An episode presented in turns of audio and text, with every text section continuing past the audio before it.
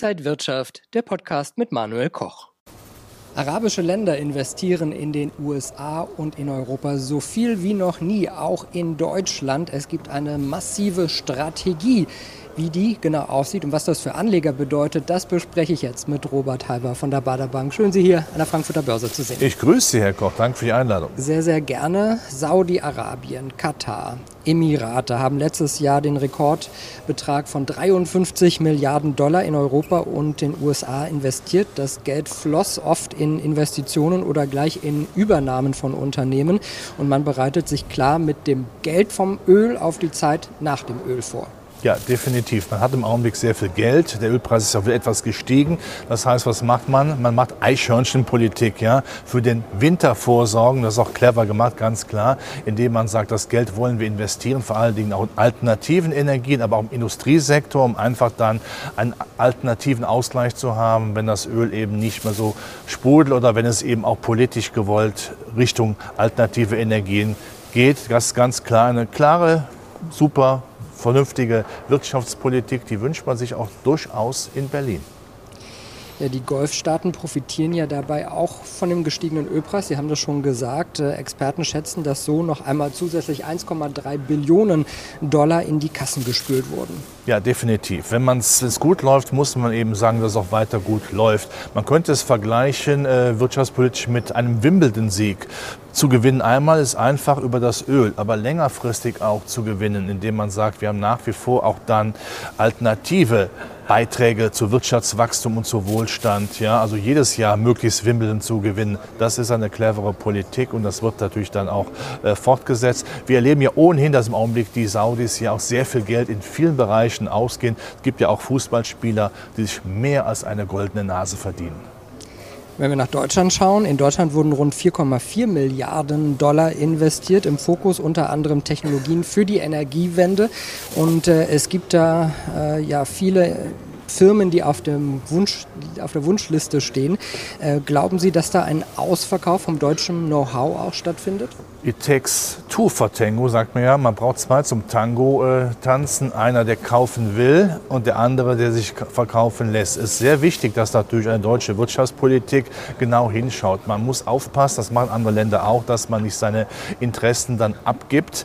Ähm, das Unternehmen selbst, das übernommen wird, sollte natürlich auch sich grundsätzlich wehren. Es ist ja nichts dagegen zu sagen, dass man größere, auch stärkere äh, Anteilseigner hat, weil die auch Stabilität bringen. Aber wichtig ist natürlich auch, dass dass dann nicht dieses Know-how irgendwann aus Deutschland verloren geht. Ja, wir sind ja immer noch äh, ein Industrieland, ein starkes Industrieland, wenn man auf die Unternehmen schaut. Man sollte eben nicht alle Perlen zu schnell abgeben. Und es gibt auch wirklich große Beteiligung, auch an den ganz großen deutschen Unternehmen, an den DAX-Konzernen, bei Volkswagen zum Beispiel 12,5 Prozent, Daimler 9,1 Prozent, Deutsche Bank fast 8 Prozent durch zwei Investoren. Äh, ein Energieriese aus Abu Dhabi will den Chemiekonzern auch äh, Covestro kaufen. Äh, also da kauft man sich ordentlich in Deutschland ein. Definitiv. Neunmal, wir haben nach wie vor eine sehr starke industrielle Basis. Die Unternehmen sind stark aufgestellt, auch weltweit.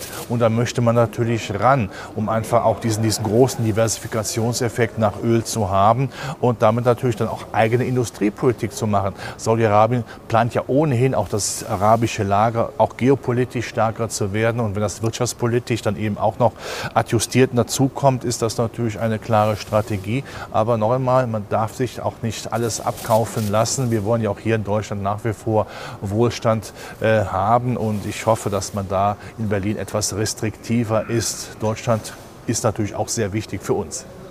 Die Wüstenstaaten planen ja auch enorme Zukunftsprojekte, die möglichst auch noch CO2-neutral sein sollen. Dafür brauchen sie das Know-how, die Technologie und die Fachkräfte. Ja, was haben die Amerikaner früher mal gemacht? Was nicht hatten, haben sie immer gerne dazu gekauft. Von, dieser, von diesem Motto, das könnte man sagen, von Amerika lernen heißt Siegen lernen, auch für arabische Länder in dem Falle, für Saudi-Arabien. Das machen sie ganz genauso. Solche Dinge selbst zu entwickeln, würde viel zu lange dauern. Also sagt man, wir haben jetzt Geld, das legen wir jetzt an. Und wenn ohnehin auch im Mittelstand, das muss man auch so sehen. Nicht, es geht ja nicht nur um die ganz großen Firmen. Wenn da vielleicht äh, gesagt wird, naja, wir sehen vielleicht Deutschland nicht mehr als so zukunftsfähig, das ist nun leider das, was wir im jeden Tag in der Presse äh, lesen, und dann kommt jemand, der kaufen möchte, könnte man diesem Reiz erliegen. Und das muss verhindert werden. Was bedeutet das denn für deutsche Anleger? Profitiert man davon, wenn arabische Investoren kommen und zum Beispiel in DAX-Konzernen investieren? Oder ist es das Gegenteil?